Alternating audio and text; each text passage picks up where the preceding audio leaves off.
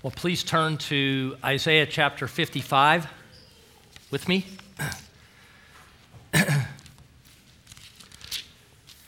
Isaiah chapter 55. When I was a young boy, I had the opportunity to watch a lot of game shows, to watch a lot of television. And there was this game show um, called The Price is Right. And uh, I, don't, I, don't, know if you remember this, um, but Bob Barker, he would say, um, Ben Mitchell, come on down. and, and, and Ben Mitchell would uh, come running down. He'd be screaming, waving his arms. He'd be flashing back, jumping up and down. And he was, uh, it was somewhat random. Well, this evening, I want to direct your attention to an invitation. And this is not an invitation from that is totally random, uh, but what we have here is we have an invitation that is amazingly surprising, and we have an invitation from God Almighty comes to you and me, and He says, "Come." He welcomes us. So I want you to turn with me to Isaiah 55 and hear the reading of God's word. Come, everyone who thirsts, come to the waters, and he who has no money, come, buy and eat. Come buy wine and milk without money and without price. Why do you spend your money for that which is not bread, and your labor for that which does not satisfy? Listen diligent to me and eat what is good, and delight yourselves in rich food. Incline your ear and come to me. Hear that your soul may live, and I will make with you an everlasting covenant, my steadfast, sure love for David. Behold, I made him a witness to the peoples, a leader and commander for the peoples. Behold, you shall call a nation that you do not know, and a nation that did not know you shall run to you, because of the Lord your God and of the Holy One of Israel, for he has glorified you. Seek the Lord while he may be found, call upon him while he is near. Let the wicked forsake his way, and the unrighteous man his thoughts, and let him return to the Lord, that he may have compassion on him, and to our God, for he will abundantly pardon. For my thoughts are not your thoughts, neither are your ways my ways, declares the Lord. For as high as the heavens are above the earth, so are my ways higher than your ways, and my thoughts than your thoughts.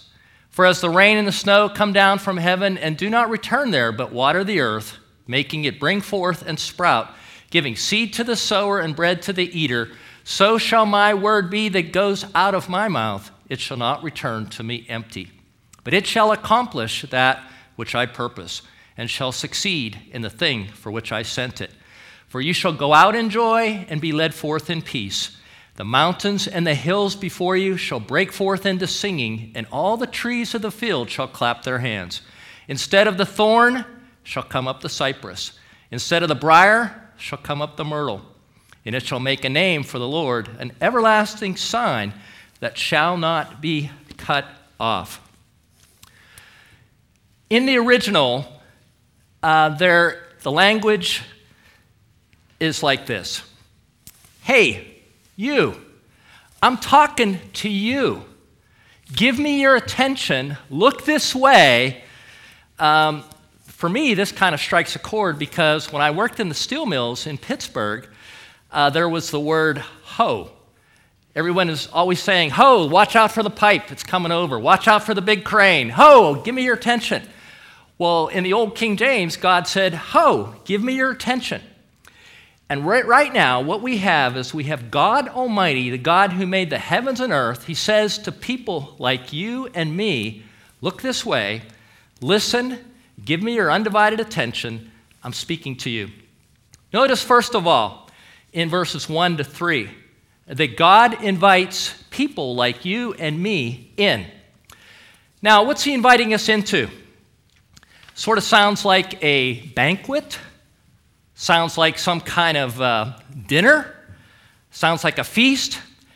And uh, God is using rich imagery and metaphors to describe coming into his presence and coming into a relationship with him. And you see all the imagery. God is describing himself as the waters. He is, uh, will supply us with wine, milk, rich food.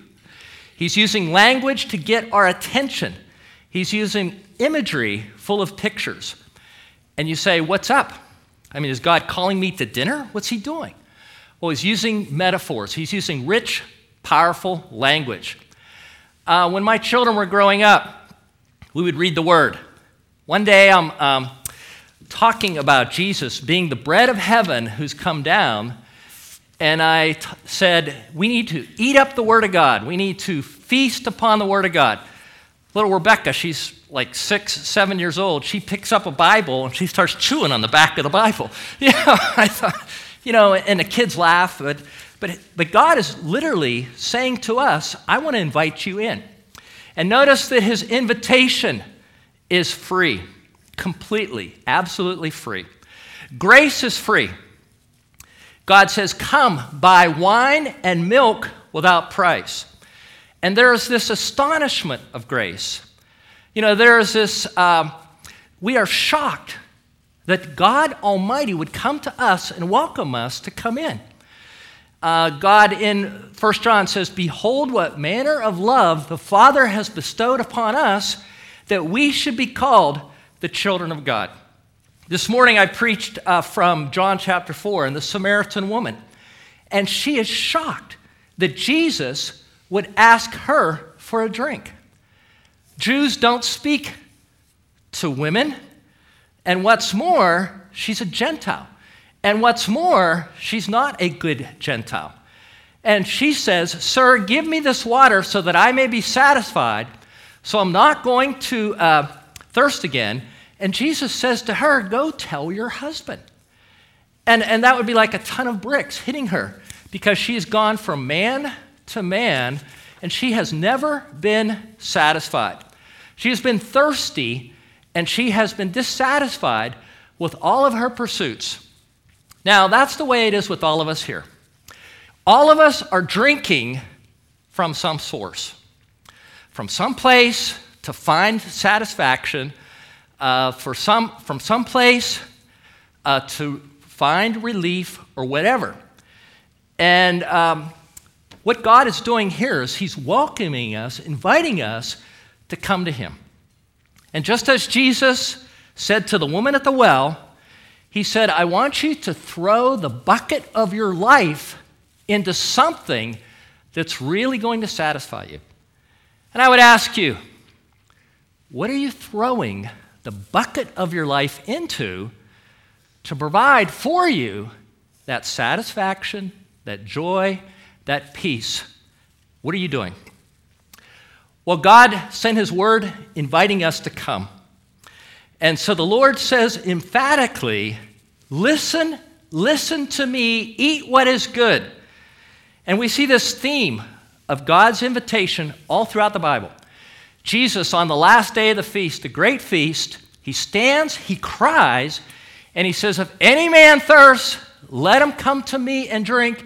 He who believes on me, as the scriptures have said, out of his innermost being shall flow rivers of living water. In Revelation 22, the Spirit and the bride say, Come. Let the one who hears say, Come. Let the one who is thirsty come. Let the one who desires take the water of life without cost. Now, maybe you're thinking, God, can you just get down to plain, everyday language? I mean, come on, let's drop the metaphors. Tell us what you're talking about. Just shoot straight with us. And in verse 3, God drops the metaphor and he says, Incline your ear, come to me. He gets down to this basic promise. And he says, in the simplest, most clear terms, I will make an everlasting covenant with you, like I did with my servant David. Now, this is good news. And this is just another way to say, I will send to you Jesus. And I promise that I'm going to send to you someone that's going to rescue you and deliver you and is going to make your life a tremendous blessing. And Jesus is the answer to every one of our needs. He's the only Savior who will make our lives sweet. Now, not only does God invite us in, but we have to respond. And uh, God sends us out. And notice in verses 4 and 5 and verses 12 and 13 that God sends us out. In verses 12 and 13, God again is using rich imagery, powerful metaphors, and uh, God sends us out with joy in mission. He says, You will be led forth in peace. The mountains and the hills before you shall break forth into singing. All the trees of the field shall clap their hands. And then verse 13 is a reference to the curse being reversed and God making an everlasting sign that shall never, ever be cut off. Now, what we see here is that Jesus Christ is giving himself to us. And what we have here is really a promise that God is going to make a new heaven and a new earth a place where righteousness dwells.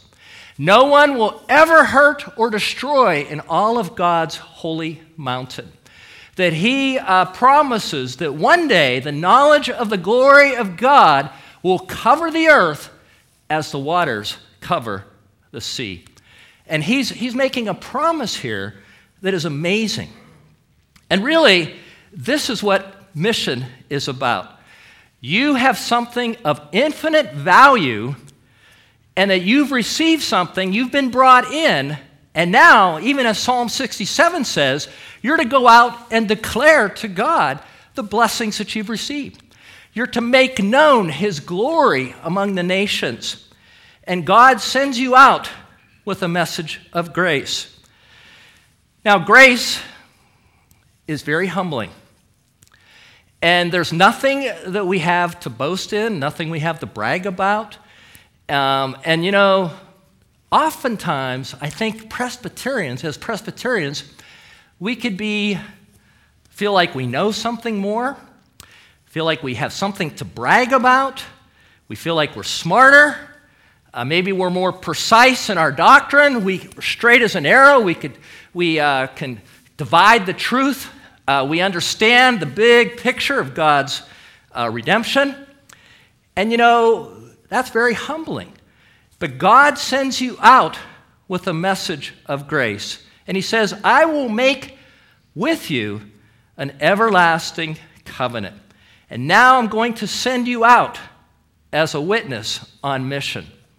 Just like I sent my servant David out, I'm going to send you out. Now, that word witness, it has the same idea in the Hebrew that it does in English. And in our language, there are two ideas. First of all, there's a witness in court. That's somebody who's going to testify. That's somebody who's going to uh, uh, be a witness about something that happened. But then, secondly, it means to be a notary. You go to the bank, and they ask for your signature. They ask you to verify and confirm that this person is who they say they are, and that you sign and you verify with your signature. You make vows. And you, as a believer, as someone who's been brought in, you've experienced something, and now you have something to tell. And that's what uh, the whole Bible is about. In Genesis, God called Abraham he said, Abraham, go outside, look at the stars. And God said, So shall your seed be. Abraham, I want you to go. And uh, we see that with Moses. Moses encounters God in a burning bush. And now God says, Go and tell your people that I am sent you. I will deliver your people. Isaiah 6, Isaiah goes in to the temple he sees the seraphim and he says, Woe is me, I'm undone. I'm a man of unclean lips. I dwell among a people that have unclean lips. My eyes have seen the king. And then God says, Isaiah, go. And I'm uh, sending you out. And he touches his lips uh, with a burning coal. and he sends, tells him to go. God never calls you radically in without radically calling you out. Jesus said, As the Father has sent me, so I send you.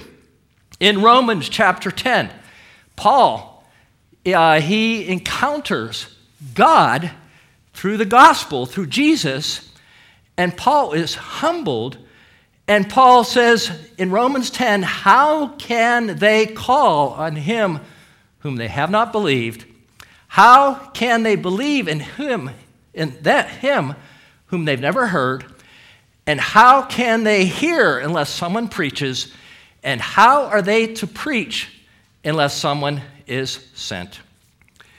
And that's what um, the whole Bible, the message of the Bible, it doesn't dead end with you. It's not a dead sea where everything goes in, nothing goes out. But there is a response to grace. Uh, God calls you in that he may send you out.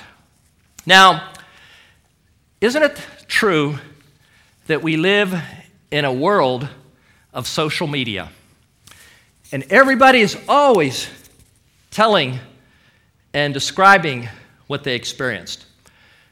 What they watched on TV last night, what they experienced when they were driving on the highway, uh, when they were coming home, uh, what happened at work to them, and so on and so on.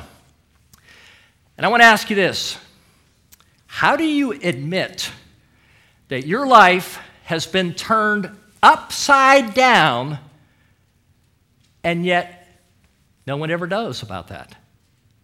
How can you say that God Almighty has come and taken up a tabernacle in your life? God the Holy Spirit lives and indwells in you, yet that never comes out. You know, that never is known. Well, no one that is brought in stays in, they're sent out. Now, whatever you've experienced, it compels you to share with others. That's what Paul says in 2 Corinthians 5. The love of Christ compels me. The love of Christ constrains me. And where has he redeemed you from? Uh, there is a book I would, it's an older book, but it uh, talks about your gutter. What's the gutter that God redeemed you from? Where did he bring you from? And you have nothing to tell, nothing to speak about.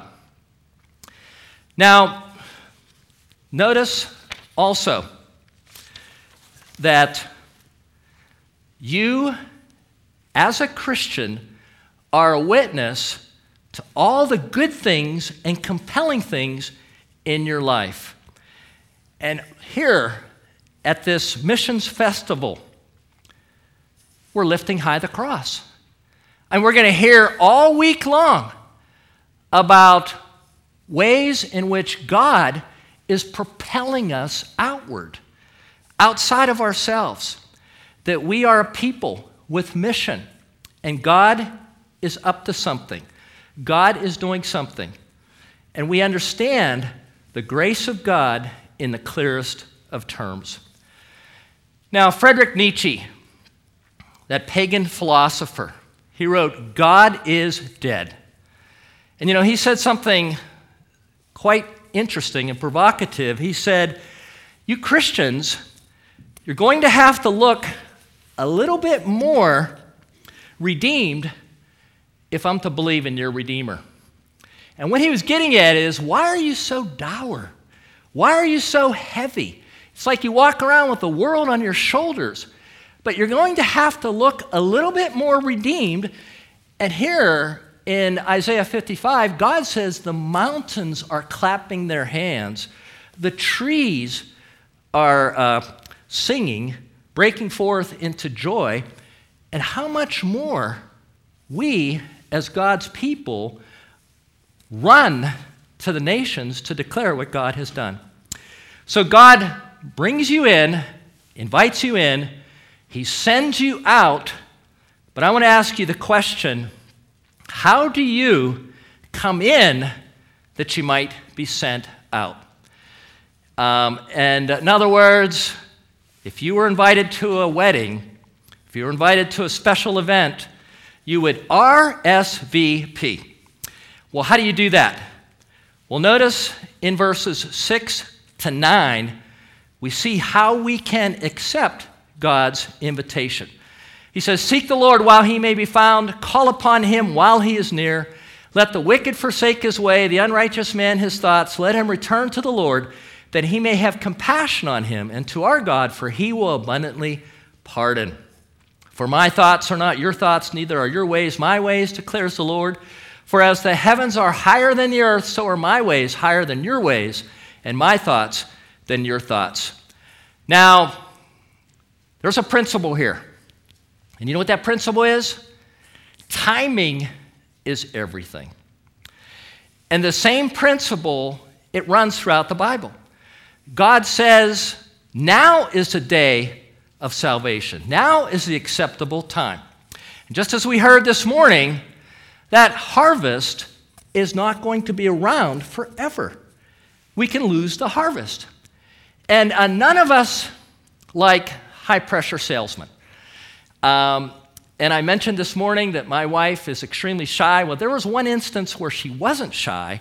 And we had this uh, in Florida, the big thing is window replacements.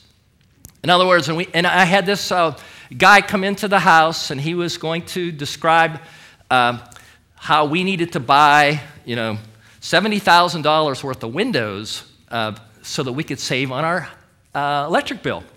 Well, he, he, then he, he proceeds to take his window that he brings in, and he has a little two by four, and he says, This window is, um, nothing can happen to this window. And he takes his two by four and he slams it like that, and it shatters into thousands of pieces. We are still finding glass in our house.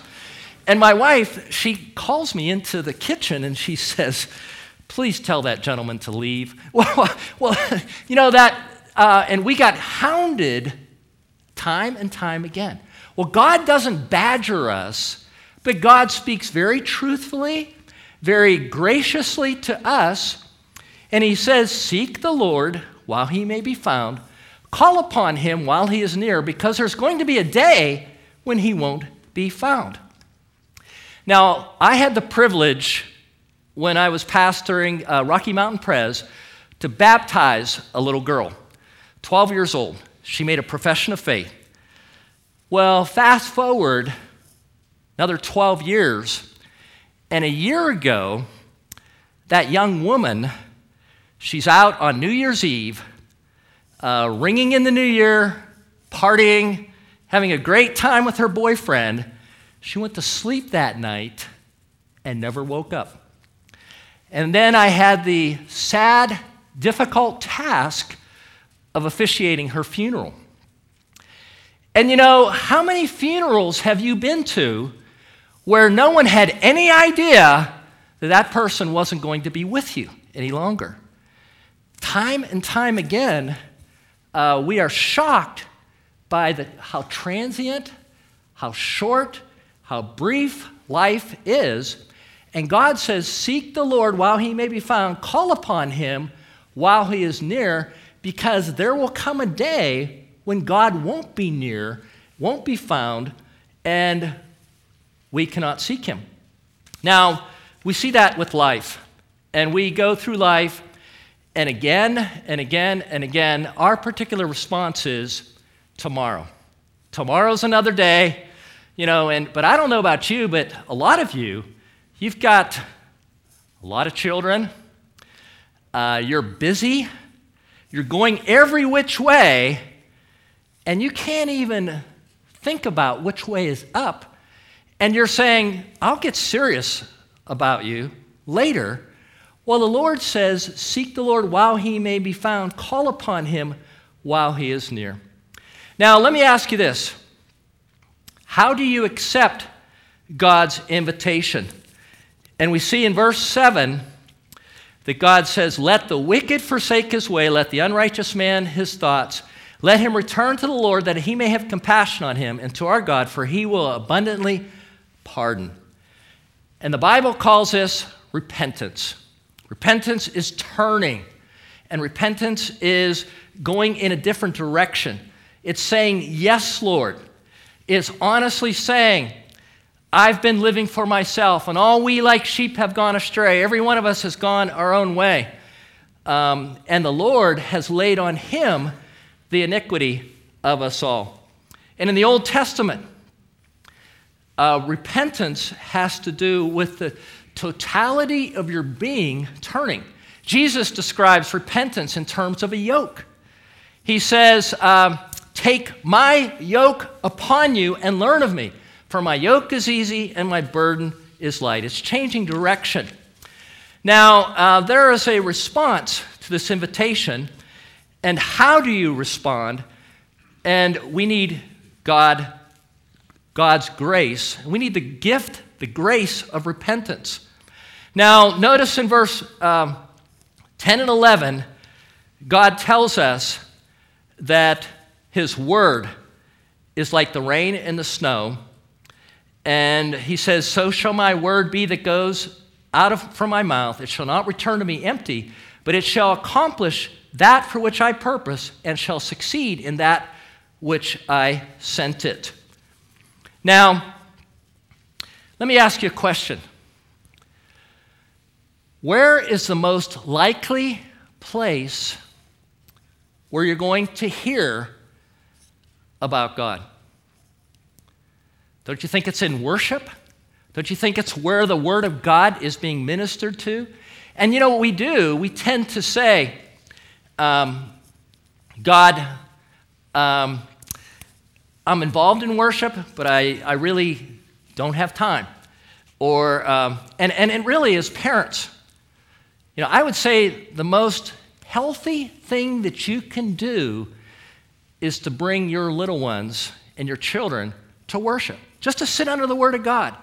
Um, and it might not seem very beneficial, but it's very, very healthy. And then notice um, how do you get faith? Well, faith is a gift from God. Without faith, it's impossible to please God. You need faith. And God here is describing um, how faith is brought into us and how God works. So God invites us to a feast. He says, Come. When he speaks, respond. Don't put him off. Don't uh, ignore him. Don't neglect him. God says, How shall we escape if we neglect so great a salvation? And, um, you know, one of the things that's so amazing is this friends, what you discover when you begin to seek God is you learn that He came seeking for you. He is a God that seeks to save the lost. Uh, we can, you will seek me and you will find me when you search for me with all your heart. But Lord, we realize that I was found by a people, God says, who did not seek me. I was heard by a people who did not call upon me. So God welcomes us. He says, Come, buy wine, buy milk without money. Doesn't cost you anything. It's incredibly expensive, but it's given to you freely. Jesus came to seek and to save the lost. So he welcomes us in in order to send us out. And um, my prayer for us all is that uh, this evening, I know even in a place like this, place where the Word of God is ministered all the time, that there uh, may be someone in this place that you've been going through the motions You've kind of uh, just go with the program. Uh, you come to church regularly. Maybe you've been baptized. Maybe you've uh, been discipled, gone through a communicants class. Maybe even teach Sunday school. And the question is have you come in? Have you received God's invitation? Are, have you sought the Lord while he may be found? Are you calling upon him while he's near? And then I know in a place like this, there are many of you that God wants to send out on mission. Let's pray. God in heaven, you are good. You are gracious. Who's a God like you? And we praise you. We give you thanks that you are a God who comes seeking. And Jesus, you have uh, sought for worshipers. God seeks worshipers. God, here at this place, we pray that you would pursue individuals. And Lord, even as uh, we heard today from a brother, you are the hound of heaven. And you came seeking for us. And we praise you. And we give you thanks. And God, our prayer, our request tonight is that as we're quiet here in this place, as there's not a lot of noise, there's not a lot, not a lot of commotion, that you would speak to us. And just as you spoke to little Samuel in the temple and he responded, and uh, he said, Speak, Lord, for your servant hears. Lord, we would be those that respond. And Lord, we confess that unless you give to us new hearts, unless you break our hard hearts, unless you give us hearts that can respond, we are dead in our sins. And we pray, Lord Jesus, would you be pleased to draw us and would you welcome us and would you do what only you can do? And we ask these things for your name's sake. Amen.